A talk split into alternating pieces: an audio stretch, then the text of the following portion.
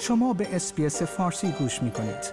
با رفتن به sbs.com.au به اخبار و گزارش های بیشتری دست خواهید یافت. به گزارش خبرگزاری رسمی ایران ایرنا جمهوری اسلامی روز شنبه از تسلیحات جدیدی رونمایی کرد که آن را سامانه موشکی ضد بالستیک داخلی آرمان و سامانه پدافند هوایی در ارتفاع پایین آزرخشت اعلام کرد. اعلام خبر در بحبوحه تشدید تنشها در منطقه صورت می‌گیرد. این در است که شبه نظامیان حوسی یمن که از حمایت جمهوری اسلامی برخوردارند به تازگی یک رشته حملات را به کشتی های مرتبط با ایالات متحده، بریتانیا و اسرائیل در دریای سرخ انجام دادند.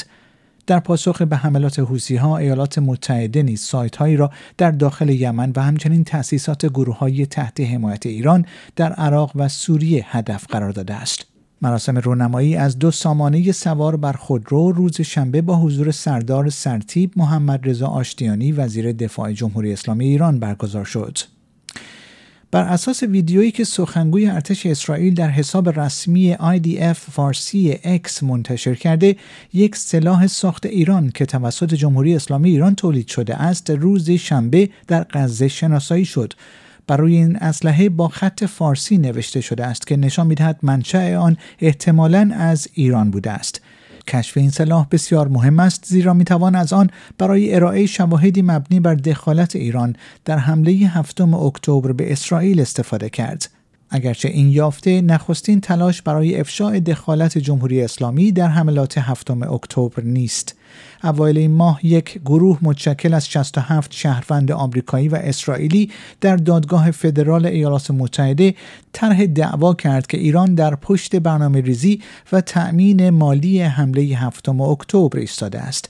این شکایت رسمی که یک نسخه از آن در اختیار جروسالیم پست قرار داده شده است دوازده ادعای واقعی را ارائه می دهد که به دنبال اثبات مسئولیت جمهوری اسلامی در این حملات است. مردی سی ساله روز شنبه دوازده تن از بستگان خود را در یکی از مناطق روستایی در جنوب شرق ایران به ضرب گلوله به قتل رساند. این حادثه یکی از مرگبارترین تیراندازی ها در دهه های اخیر در ایران محسوب می شود. در همین حال داستان استان کرمان نیز گفت که فرد مسلح به دلیل اختلاف خانوادگی به سمت پدر، برادر و سایر بستگانش تیراندازی کرده است.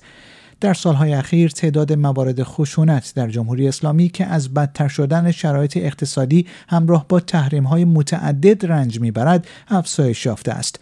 تحریم های گوناگون علیه جمهوری اسلامی در سالهای گذشته به افزایش میزان تورم و افزایش بیکاری دامن زده است. آیا می خواهید به مطالب بیشتری مانند این گزارش گوش کنید؟ به ما از طریق Apple Podcast، Google Podcast، Spotify یا هر جای دیگری که پادکست های خود را از آن می گیرید گوش کنید.